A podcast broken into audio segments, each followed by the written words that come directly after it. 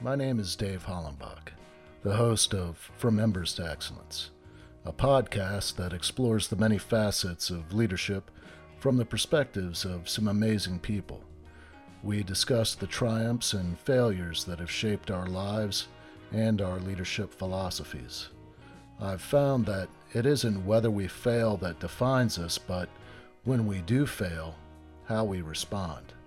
Leaders dust off the ashes and use their failures as fuel to work harder and as lessons to come back wiser and stronger, more resilient, more determined, and more committed to excellence.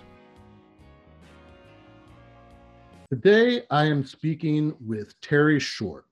She is a human potential developer who has more than 30 years of leadership experience. She has a master's in business administration and her professional coach certification. She is the founder and CEO of the Short Group, LLC, the umbrella company for Thriving Leader Collaborative.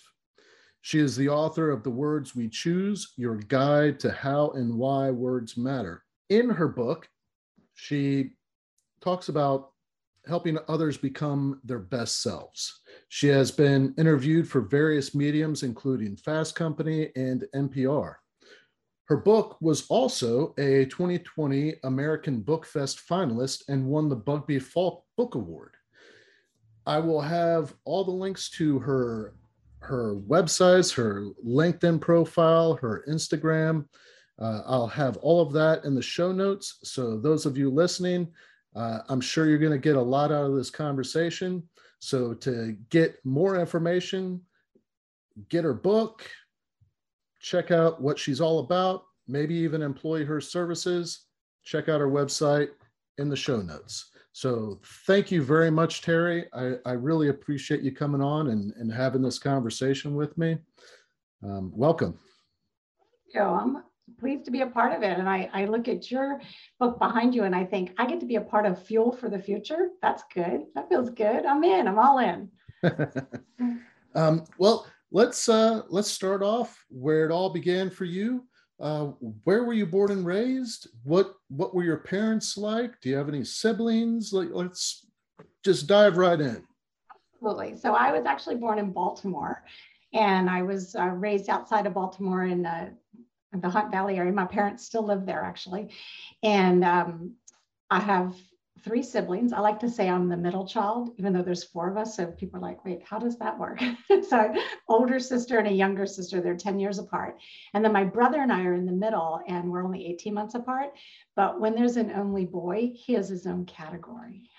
so I'm the middle child. That's how I see it. So yeah, so my parents still live there and the rest of us are all split up and uh, uh, three out of four of us live in California.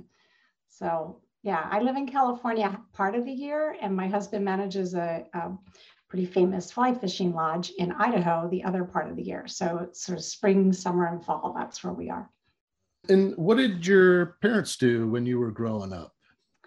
So my my mom stayed at home and cared for us, and my father had his own business at a really young age. As a matter of fact, I just finished um, doing a book about his life, or at least his early life. It was fascinating to me the challenges he took when he had really little kids. I mean, when I think about it now, I'm like, wait, what? what, what, do you mean you had a thousand dollars to your name? and when I hear some of the reality of the leaps, the leaps of faith that he took. And so, you know, his his story is he's like sweeping the floor at the shop that he really wants to work at, and at mechanical and um, electrical engineering. And and then he's next thing you know he's gone to university to study that and he's making his own way. And the the shop floor that he sweeps he eventually becomes a, a leader and a contributor there. And the owner of that company eventually ends up working for him when he creates his own company yeah so super cool so he's very self-made and um, as a matter of fact dave that was one of my first um, kind of professional jobs i had waited tables and run the snack bar and done all those kind of things. But when I was, uh, I want to say 18 years old, I worked for him, and that was my first step into a male-dominated world from a from a work perspective. So I was able to do that because he was also someone from as little as I can remember remembering things, he taught me I could do anything. And I believed him. so I still believe him. So it very much influenced how I approached everything in the world. And I, I take it that he was really the major influence on your trajectory where you you know what you studied in school and that sort of thing is that accurate well yeah that's actually a tricky part of the story here i was um i'm going to go with expected to take over the business which required engineering and so i applied to schools of engineering he went with me again i had three other siblings but he went with me to look at the universities and such applying to all the colleges of engineering and that's why i was like that's what I'm going to do. That's my single focus. Which, oh, by the way, um, in junior high, I wanted to be one of the first women at the Naval Academy, but ends up by the time I was um, maybe a freshman in high school, that happened. So I was like, oh, never mind. know, like somebody's already doing that. So I went off that track. And so anyway, so I'm going to study engineering. And that summer, when we went and saw the universities and then I applied, as the um, results were coming in, and I did get into some of the schools that I wanted to, I had to make that decision is that really what I wanted to do, or was I doing it because of him and because of the expectation of taking over the business? And, you know, I found myself, I was doing purchasing for him by then, and, you know, I'm purchasing steel and um, wiring and wing nuts, and I'm trying so hard not to be a wing nut. I like, you know, I live in that world. And then I, I just sort of before I went off to college and decided I took note and paid a lot of attention to what I was feeling about it and decided it wasn't for me. So much to his chagrin. So he had a partner and the partner's son, who I was very close to, and he went on to take over the business. And so one might say I let my father down, um, but he never showed that. He still was Okay, whatever it is that you want to do, go forth. I believe in you. You've got this. So where did where did you go to school, and and how did that lead you to earning your master's in in business administration? Yeah, I took the really long route for school. so I went to the University of, um, or to Loyola University in Baltimore, well, I guess it's in Baltimore um, for a couple of years. And then I did what we now call a gap year. You know, back in the day, we didn't talk about gap years, but anyway, now we call it a gap year. I was away, I was ahead of myself. so into my gap year, I went and I, um, I lived in Martha's Vineyard. I then went to ski in Tahoe and um, play for that that uh, winter, and then I moved to San Francisco. So I get to San Francisco. I'm waiting tables. I go back to school, University of um, USF, University of San Francisco. And then next thing you know, I'm becoming a manager at this very kind of popular restaurant in uh, um, on Pier 39, and that starts to change everything. So I yet so I kept going back to school, putting it on hold, doing the career, going back to school, putting it on hold, and so it takes another decade for me to finish school. and then right after I do, that's when it occurs to me that because of the job that I was in, a, a advanced degree was required in healthcare. And so that's when I decided to do that. But really, the answer is while um, what was more influ- influential was the um, the work that I was doing. So as I kept being promoted in hospitality, I was totally drawn to that. I was drawn to um, being of service to others, and I found that I was good at it. That's way different than an engineering career, like crazy different, right? And so I managed restaurants. Um, I had another sort of epiphany um, in my 20s. I woke up and um, realized that what I was doing, I could do in my 30s. That's how it went through my head.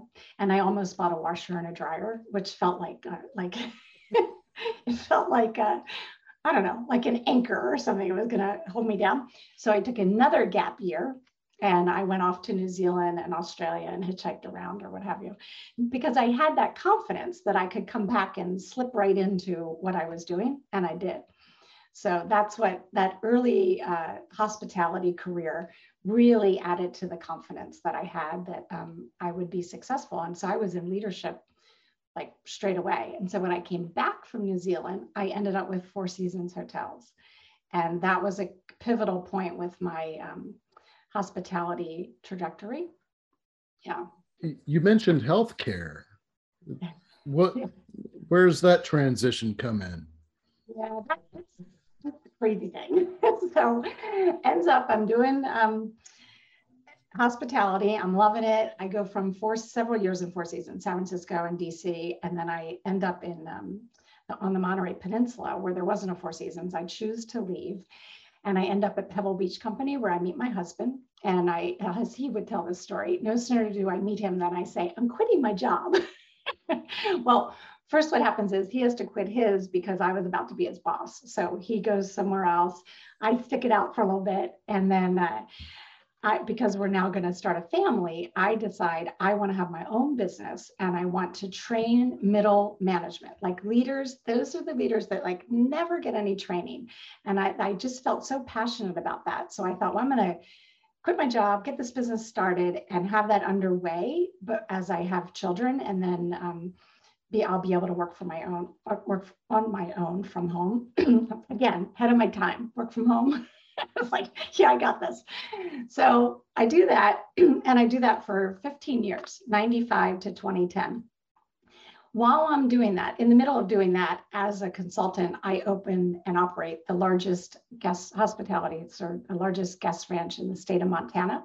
So now we live in Montana and life is good. We're like enjoying all that there is to do in Montana.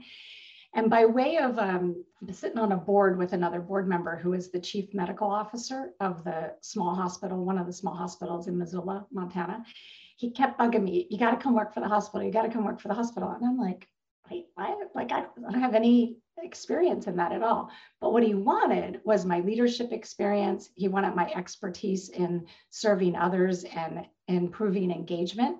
So I come on as a senior leader to improve the physician, employee, and patient experience and how to pull all three of those things together so that the hospital is delivering better care, basically. So that's how I get into healthcare. Caveat would be I probably took the largest pay cut in the history of pay cuts. but it was worth it. And why it was worth it is I had been spending all of my sort of my expertise, my skill to to serve others, but that was really sort of the rich and famous. And I operated in that space and hospitality that was like the highest echelon, you know. And now I could use those skills to serve the most vulnerable. So I was all in. And that's how I transitioned to healthcare. And then that's when you decided to get your MBA? Yeah, before that, like as sort of during that thought process of doing the um, transition. So yeah so i so I, am at the hospital and i'm not i was confident that i could fix what um, they wanted me to fix and be a part of the team um, that it wouldn't take too long. And so i knew that like 18 months in i would want to be transitioning to something else. And that's when i start like understanding what would be required and I end up with a company that really wrote the book on the patient experience called Studer Group. And I end up working for them and traveling. I traveled and I now I'm coaching hospital leaders nationwide. And I'm, I mean, I was more West Coastish um, by choice, or let's say west of Denver. Um, but yeah, so I got super passionate about that. Here I am in my sweet spot coaching people, and I'm coaching them to be better leaders to improve the physician, um, employee, and patient experience, which it was a really, really cool job. And from there, I end up in with HCA and at a corporate position, same responsibility, but now much bigger, um, much bigger impact. Right? HCA is the largest healthcare provider in the United States. So. One of the things that really stands out to me is your your sense of confidence, your ability to transition fairly seamlessly. And I, I feel like that's a level of confidence that was really developed in you early on. And a, a, lot of the leaders that I've interviewed, you have these stories of, you know, making big mistakes, crashing and burning, losing businesses, you know, losing their jobs, losing their careers, and and having to really pick themselves up, dust themselves off. And that's when they have that realization like, I'm tougher than I thought I was. Whereas, you know, you're one of a few that I've interviewed that seem to have already had that knowledge like I'm pretty dang tough. I, you know, bring it on. And would you say that that really comes from, you know, your early life or did that really grow in you as you worked your way through your professional career? Excellent question. And it's one that I, you know, people kind of dance around what you just said nicely about, you know, that what people ask me like straight up, what was your biggest challenge? How'd you overcome it? So a couple of things. Yes, I, my parents might say I came like out of the womb with this, the confidence of 10 people or something crazy like that. Maybe. And like, but I don't believe that. I believe that it's it's all um, developed like everybody's sense of confidence is developed over time either from something traumatic or something big that happens or a series of smaller things now there were things in my life that another person might go well that's a huge challenge and i just didn't see it that way so that's part of it so i've got the father telling me you can do anything you know give, building my confidence up from ground one right and then what i did what I still do differently than a lot of people is the from a minor thing to a major thing, a life challenge, a business challenge, anything. I've somehow built the ability to, Uh, I say, practice the pause, to pause and to reframe the situation. I could be, I could have a title like the grand reframer. like I'm the grand reframer of situations. So you know, so something happens, and I say to myself, there are three things that I say to myself when something happens. Hopefully, your listeners will find this as a key takeaway. First thing I say is, huh, what's a positive about this? So I am the eternal optimist. So it's typically easy for me, even when like things are burning down, I'm like, oh, well, at least it's starting to rain, like whatever. Like I'm going to find that one positive thing. So I challenge myself to say, what's a positive or maybe three positives that will be born out of this or this horrible thing just happened at work or we're laying off 100 people what's a positive and i i always force myself to say to what are one or two or three positives. The next thing i ask myself is what can i learn from this? Even this most horrible thing that's happening at the company or in my life what can i what do i stand to learn from this? Even if i don't see it right now what's the potential for learning in the future? And then the third thing I say to myself is based on that, based on the positives and the learning, be it right now learning or potential learning, how do those two things inform the third thing, which is how I respond? How will I now use that information to reframe and say, here's how I'm going to show up. Here's how I'm going to respond. So that, so each time you do that, you build confidence. I guarantee it. Like each time you walk through those steps, you build confidence now I, I feel like we're at a point where can really talk about the the path that you took or whatever inspired you whatever influenced you to write your book because it seems like you wrote your book based on things that you already knew and had been teaching others already that that's the impression that i got is that accurate it is. It is. And my book is completely, it's 201 pages of common sense. That's how I see it, right? So it's a lot of common sense. And as I go, whether it was in hospitality or healthcare, I became more and more sensitive to the words people chose, the things people would say.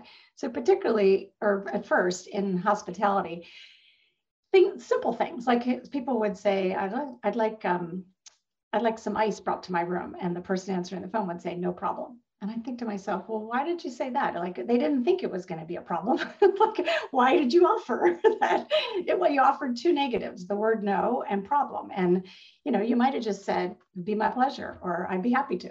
That's a much more positive, assertive, affirmative thing to say.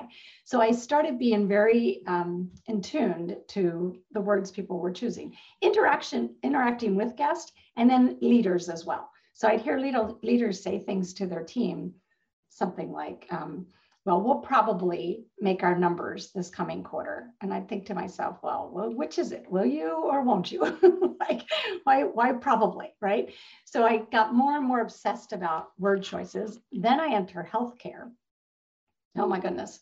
And the things I heard people say to patients and I would think, okay, you just scared the heck out of them. like that's nutty. Like that, that's not what they needed to hear. And there's a different way or a better way to express what you care for them to know, right? And it's actually been proven that um, the degree to which patients are put at ease by way of what we say to them in, it is actually directly correlated to their ability to heal. So their ability to hear instructions and then go home and progress and this and that is related to how well they were communicated with. So now I'm in healthcare and it's building. And I'm like, okay, it seems very um, like second nature to me, or it seemed very um, like common sense. And then I became uh, clear that it's not. That's why I wrote the book. That like let's tease this out. And you know, even things such as microaggressions and people things that people say. There's a section in the book that deals with ageism and sexism and racism and just words that we choose that we're preconditioned to choose and we're not super clear about the cause and effect of those words. So that's what kind of leads me to it. The book starts, Dave, with a look at that internal narrative. And that now I call that your personal podcast because I'm always doing these podcasts. I'm like, um, and talking, think talking about those word choices, how important it is. So you said I have a lot of confidence. Um, how I maintain that is when I start to say, well, um, I haven't really ever done that before. I, I might not be able to do that. As soon as like that kind of narrative plays, I go, whoa, whoa, whoa, whoa. Where did that doubt come from? And then I reframe it so that I'm using words that, you know, I have not done that before and I'm capable of learning how to do that.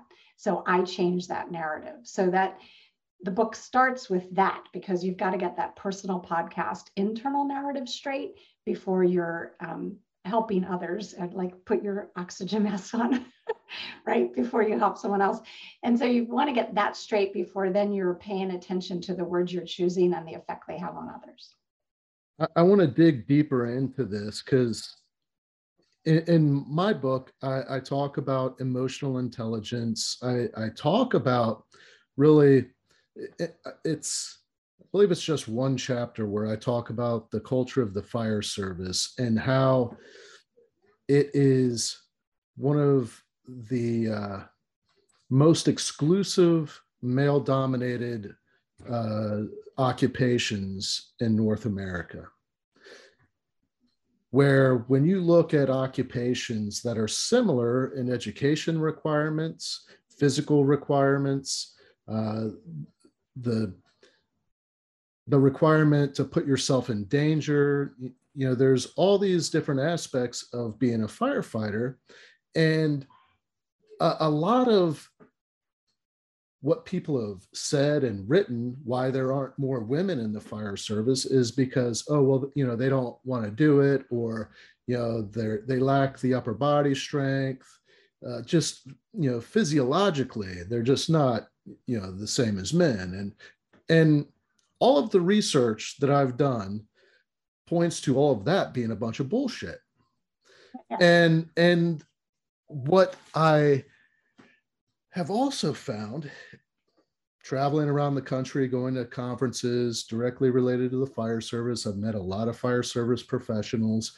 And when you talk about leadership and leadership development in these different departments across the country, large and small, when you ask like mid level leaders, you know, like company officers where they're in charge of a fire station, if you ask about, you know, do they feel like their department helps them develop as a leader, nine times out of 10, they say no.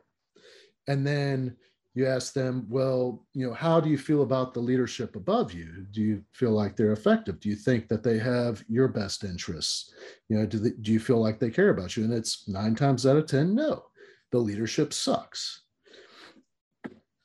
Well, it is also when you look at all of these male dominated occupations with similar requirements, the fire service in 2010, this is based on 2010 census numbers, the uh, percentage of women in the fire service was like 3.7%. The 2020 census showed 4.7%. 1% in 10 years. Now, all the other occupations in 2010, like law enforcement, military, truck drivers, iron workers, welders, all that kind of stuff, it, it was right around 17 to 19%. That's a huge disparity. And it's really not the gender that's the defining factor, it's the culture. And what I propose is that it is this self perpetuating uh, poor leadership model where these leaders are very resistant to change. They feel like they got to where they are because they did it this way and you know that's the right way and bringing women in is going to you know disrupt the apple cart it's going to water down the requirements and know we're going to have a bunch of you know I, I don't know weaklings trying to save people and and that's just nonsense. When you when you put men and women side by side and have these job requirements physical requirements everybody's required to meet those requirements you'll see that some will be at the top and some will be at the bottom, but they meet those requirements. And it's not the gender that is the determining factor. You go to this other aspect of leadership where all of the major research about you know talking about what effective leadership looks like and individuals that score the highest in you know like 360 degree evaluations on how they're viewed as a leader how effective they are as a leader you know they have a very high emotional intelligence quotient. And then you look at the key factors of what you teach in leadership as being really important factors commute communication skills having empathy, being able to re- relate to the people that you're leading, caring about them, being able to build uh, these relationships and, and maintain them. All of these areas of emotional intelligence are all the areas that women score higher than men in. And when you look at male dominated organizations that lack you know any real uh, representation from women in these leadership positions, you'll find that they have these toxic leadership environments. It seems like there's a huge correlation there. So, if the culture in the fire service was one in which they would embrace more women effectively mentor them really create an environment where they can experience success to the same degree as the men you would have more women attracted to that occupation you would see leadership development improve across the board not just the women but the men and I, I just think it would just be such a better work environment for everyone you see performance, all that. And so, what got me on this was what you were talking about is how words matter. And really having that sense of, you know, how am I being received? Having that awareness to adjust the language that you use so that it's more uh, of, well, it's a better experience for everybody all around. And then that that negative self-talk that instead of having that negative self-talk being able to reframe things like you're talking i just feel like your book is what every leader should be reading a funny story for you, Dave. Actually, as you started saying this about the fire departments, I, I don't even know why I didn't think about this on the pre-call to talk to you about this. So I've uh, done coaching for exactly one fire department, huge. Let's just say they're in a very large state in the South, and it's a huge area. And I'm invited in to coach. It was a series of webinars that I did to coach on communication specifically. But here's the punchline the chief was a woman. The chief was a woman who had the self awareness and the desire to break down those barriers and to level set communication, and knew that from a leadership development standpoint, there, there were some meetings that were, um, you know, so it's so we started with the senior leaders, and there was there were meetings that I held with them and then the next level and so on and so forth. Um, and you know to have the proper cascade. But when you started talking i was kind of laughing at myself. I thought huh and the only fire department organization it wasn't just a department it was like a whole area was like big huge. I think they had 900 people altogether. Yeah, that, anyway that's like a, a metro sized fire department yeah. where yeah. yeah yeah, I mean, not, not that many leaders, but total 900 people. But anyway, so the irony, what made me laugh about it all is that it was a woman at the helm that said, in order to for everybody to operate at a higher level, we we should have some communication, specifically communication education. And that's what I was hired to do. Well, can you talk a little more about your book? Some some more sure. nuggets that are in there?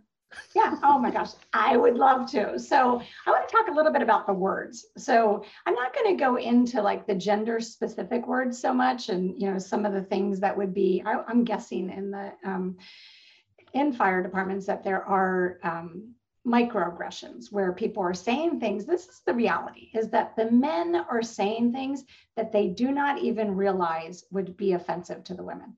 So it's kind of a re-education. I mean, to be fair, that's things are said that have sort of always been said, and without having the women there all along, it's um, possible that there's a lack of awareness as to what might, and I experienced that myself. I mean, when I was with Four Seasons, I was the only skirt at the board table, and things would be said, and I would think to myself, do they realize how offensive that is to me? And the answer is no, they didn't right? And so it's an education situation.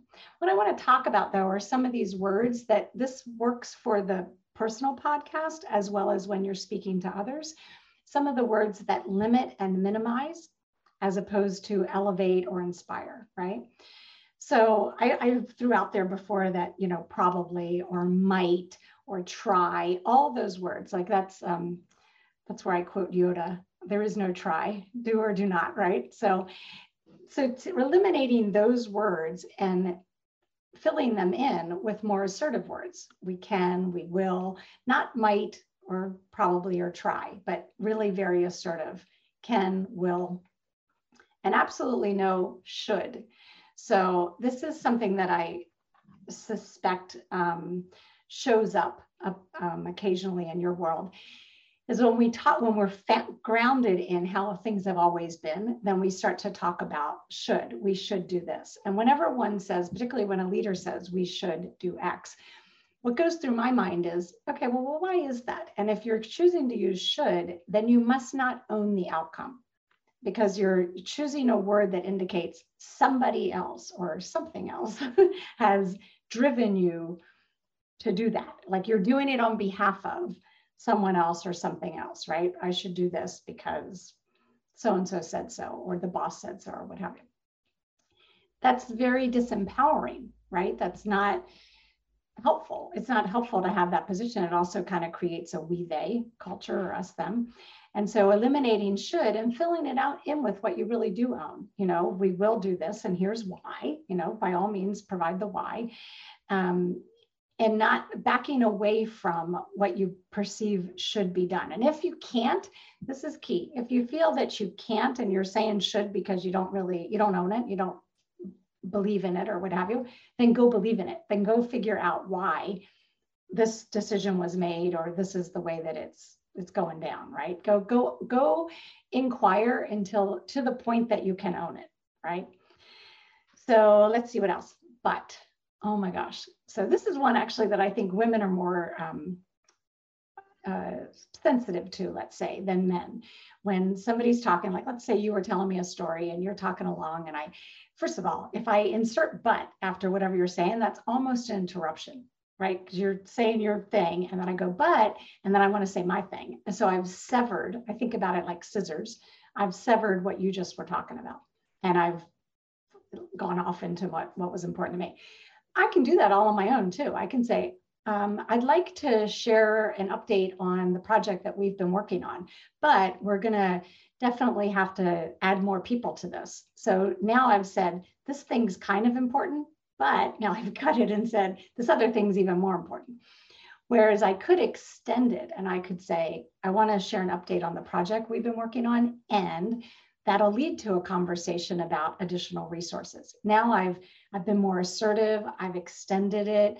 I've been I've added more of a um, collaborative approach. And even if you were talking and I had something to add, I would listen and I might say I might paraphrase part of what you said and then say, and that would open up an opportunity for us to also do such and such. There's no need for me to say but. There's no need for me to cut it off, right? So those are some of my key ones. I have more. Shall I keep going? Yes, please. okay. Um, if. So in the last two years, we've spent a lot of time, like once COVID hit, this got worse. And it's, probably always been bad, but I got more sensitive to it. People started talking about if, if I ever see my family again, if we ever travel, if we return to the office. I mean, you name it. We got like if, if, if, if, because there was a lot of uncertainty. Again, when I heard leaders leading with if, I would think to myself, huh, so how um, elevating or inspiring is that for you to, to choose if? And what's lost or what's what harm would come in choosing when? When we return to the office, when we travel again. It's more hopeful. It's more hopeful, it's more positive, it's more assertive, right? So those are sort of switch up words. Um, talk to you about should. Pretty. This is kind of a um, goes along the the uncertainty thing. I'm pretty sure. I'm pretty sure that this will happen, or I'm pretty certain. Well, just be certain. And if you can't, if it's if you're hedging because you're not certain, then use a percentage. I'm 75% sure. Doesn't that feel better if I said that? Then I'm pretty sure. you know? Yeah. yeah, it just it does it doesn't serve. This is what the filter that goes through my mind when I'm choosing my words is what purpose does it serve and is it aligned with what my intention is? So that's what I'm thinking. And the whole premise of my book is, you know, we have what's in our heart. Oftentimes at work that doesn't show up. We don't let that out. But we have what's in our heart. We have what's in our mind. So like intellectually, I've got like this information going on that I want to share.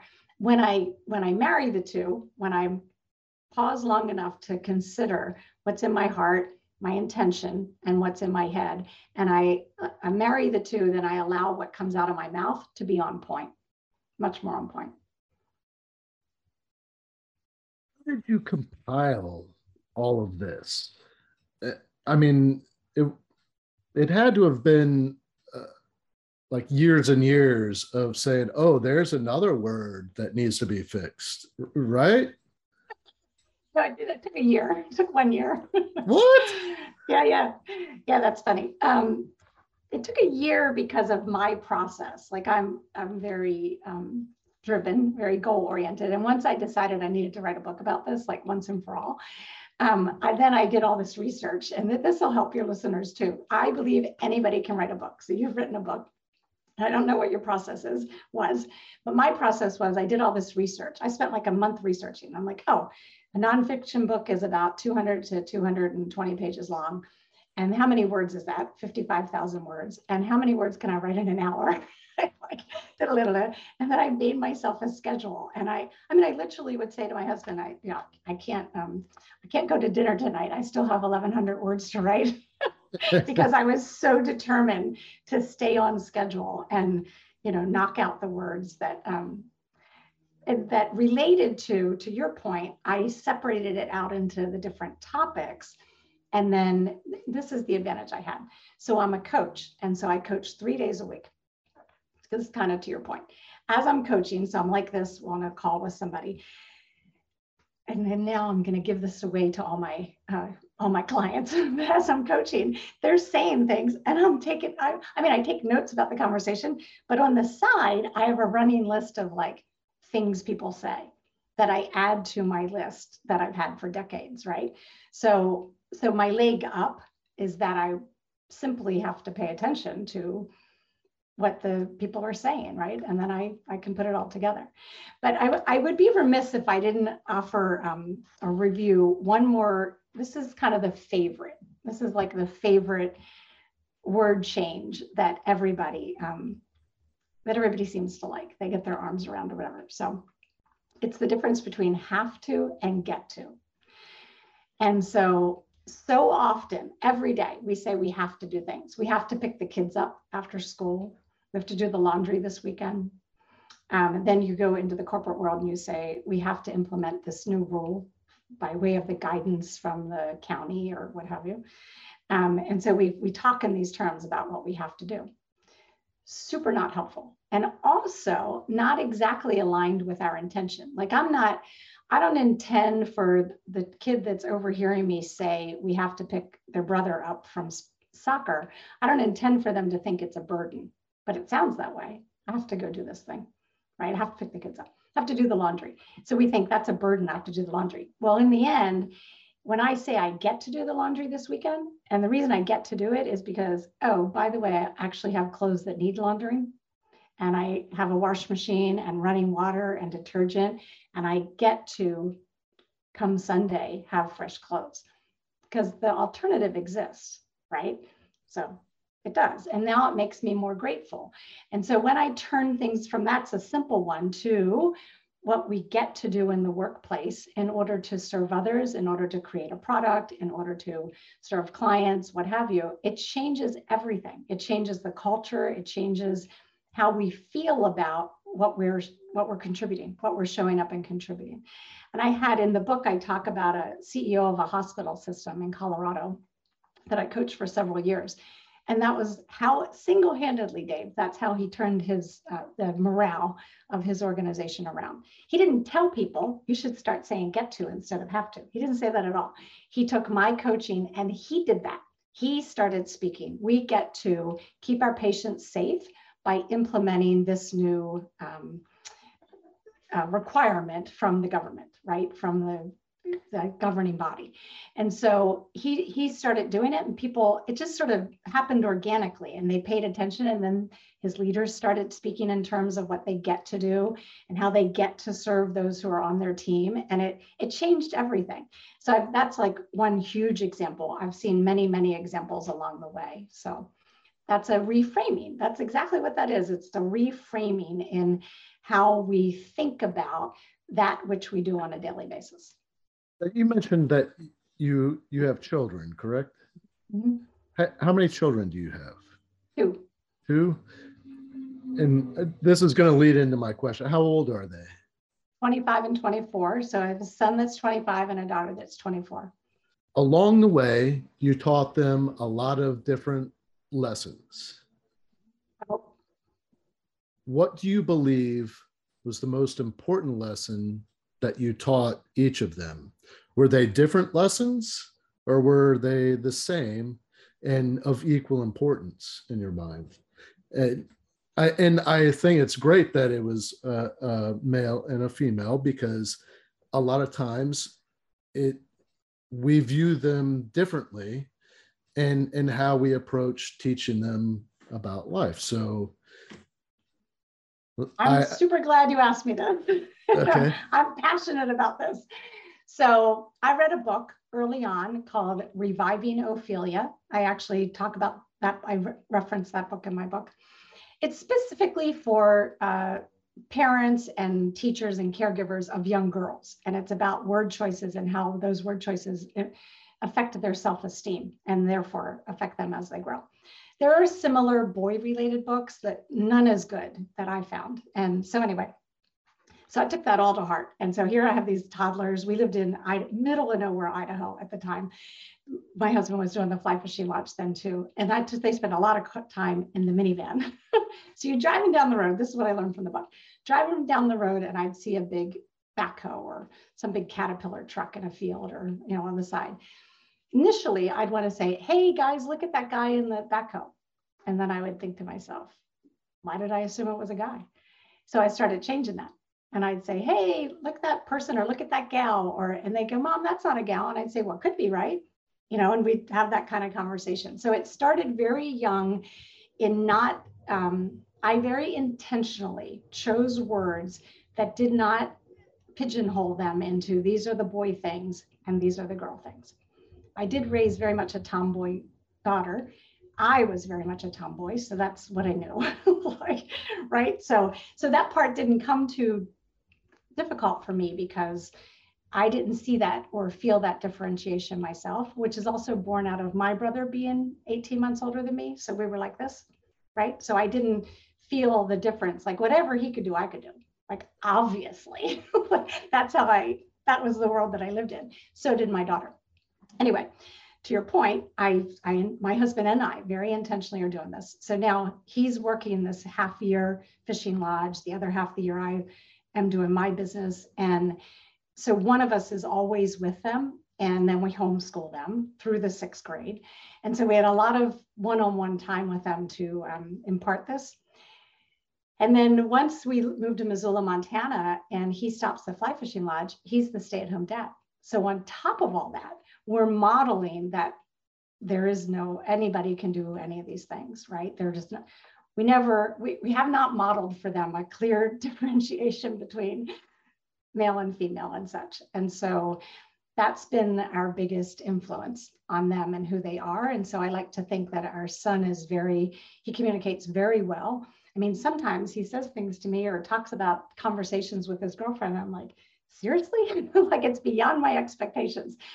Um, because he goes to a deeper level than even my husband and i would have when we were his age. So part of that, I think, is this new generation is much more in tuned to how they feel and to um, expressing themselves. And then a second piece of it, I, I think we would take a little credit for how we um, how we raised them or how we imparted that. I, I have a 15 year old daughter, and I, I always try and get little bits of advice uh, you know, I, I feel like I do a pretty good job. I feel like I'm a pretty good dad, uh, but I always try and get better. Well, I just bent over and picked up my book because I'm gonna I'm gonna give you some get better. All right. so I talk in the book about um, framing our questions. So I know we're, um, I'll get to wrapping it here. Um, framing our questions so that we get a better response. So we don't get a yes, no answer and we don't get fine. Fine. Like you have a 15 year old, you're getting a lot of fine. There's a lot of fine going on now. So, th- so reframing and asking your questions, starting with what, how, or tell me. That requires a response. So you can't say what something something or how did something happen and the person says fine, right? It's they're typically going to be obligated to say something more. So here I'm reading right out of the book, right? page 45. So it's framing questions like this. What was the best part of your school of the of school today and why? What happened today at school that made you laugh? What was the worst thing that happened? What was the funniest thing that happened? What would you change about today? Um, tell me what you did today that made somebody else happy. Tell me the most interesting thing that you learned today. So, all of those questions, like probe, they're more powerful and they probe deeper and they require kind of a, a more informed response. So since you brought up 15 year old daughter, I thought I'm going to whip out the book, like because hopefully that was helpful. Yes, absolutely. Uh, you gave me a lot more. Que- so this is what I typically do when I when I talk to her after school. is I say, oh, well, you know, how was your day? And it's typically, oh, it was good or it, it was fine or whatever. And I go, well, tell me about the, the best part of your day. What was the best part of your day? And then she's got to think and she'll tell me. And I do ask her, and this was actually a, a much bigger conversation that I had with her maybe a year ago. And it's a, it's an ongoing conversation as to how we add value to those around us and how that adds value to us. So when we approach each day with that in mind, that at some point I am going to make somebody smile, I'm going to help them in some way, I'm going to add value to somebody, even if it's just to improve their mood. Right. And I love it. And so that is uh, really, I would say maybe once a week, I ask her how, you know, how did you affect somebody else's day today? And she's phenomenal. Like she, she really is. And I know that I'm biased, but she is an incredible, incredible young woman. And uh, I'm just extremely proud of her. So well, I'm guessing that you're modeling that she's capable and competent and you're you're pushing that confidence that I told you my father pushed, right? I want to double back to two things you did there or that you're doing that are fantastic. One is the tell me, so to say what, how, or tell me. And then then they say something to say, tell me more. And even as leaders, as parents or as leaders, tell me more. It's so don't don't even paraphrase or do anything until you say, tell me more, and you get some more goodness out of them, right? So whatever it is, pause, tell me more. And it's that's how you're you further the conversation.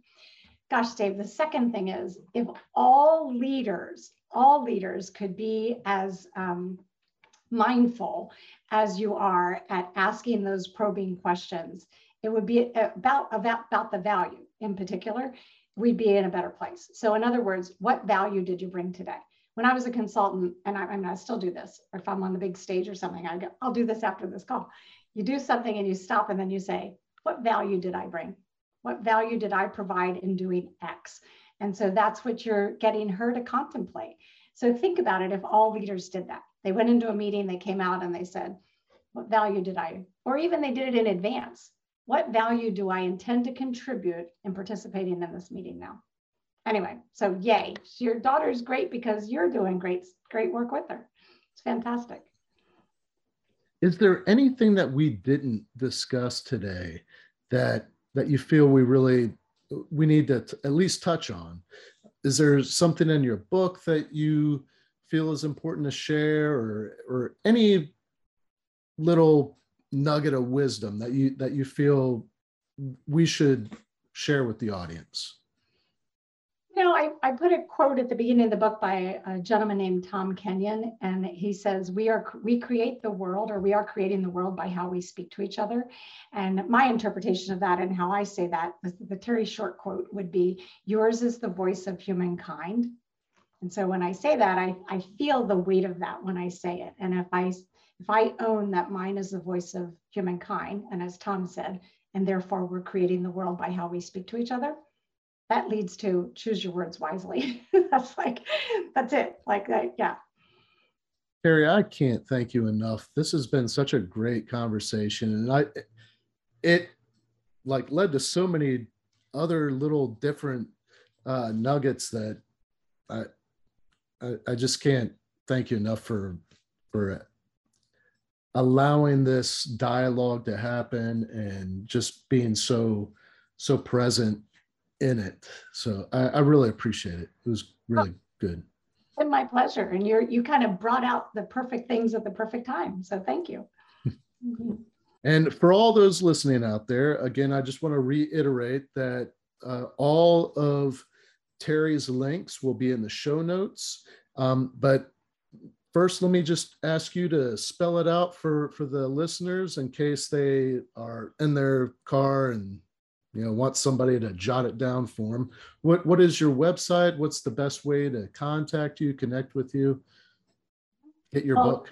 and spelling it out is important because my name's spelled differently. So it's Terre T E R R E, at shortgroup.net. And uh, shortgroup.net is my one of my websites. The other one is Thriving Leader Collaborative, no S, because there is a Thriving Leader. So thrivingleadercollaborative.com, and that's where you learn about retreats that I do and just you know different work. So um, I'd love I'd love for people to reach out directly through my email. That'd be great. And and your book, I, I would imagine, is everywhere: mm-hmm. Amazon, Barnes and Noble. It is. You can buy it on my website, but it's um, a little more efficient for you to buy it for through um, Amazon or your favorite, any of them, any of the indie book sites. Um, that'd be great. And leave me a review. Yeah, definitely.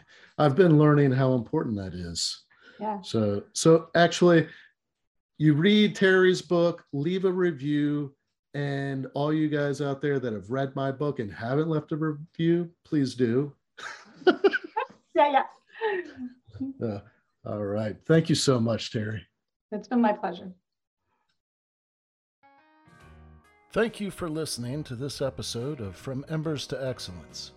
Please like and subscribe to my YouTube channel. Follow me on your favorite podcast platform and visit hollenbachleadership.com for additional content. My goal is and always will be to add value to as many people as possible. So if I can be of any assistance to you or someone you know, please connect with me via email or on one of my social media accounts, linked on the homepage of my website. Remember, our failures don't define us unless we let them, and the only true measure of a leader is the success of their team.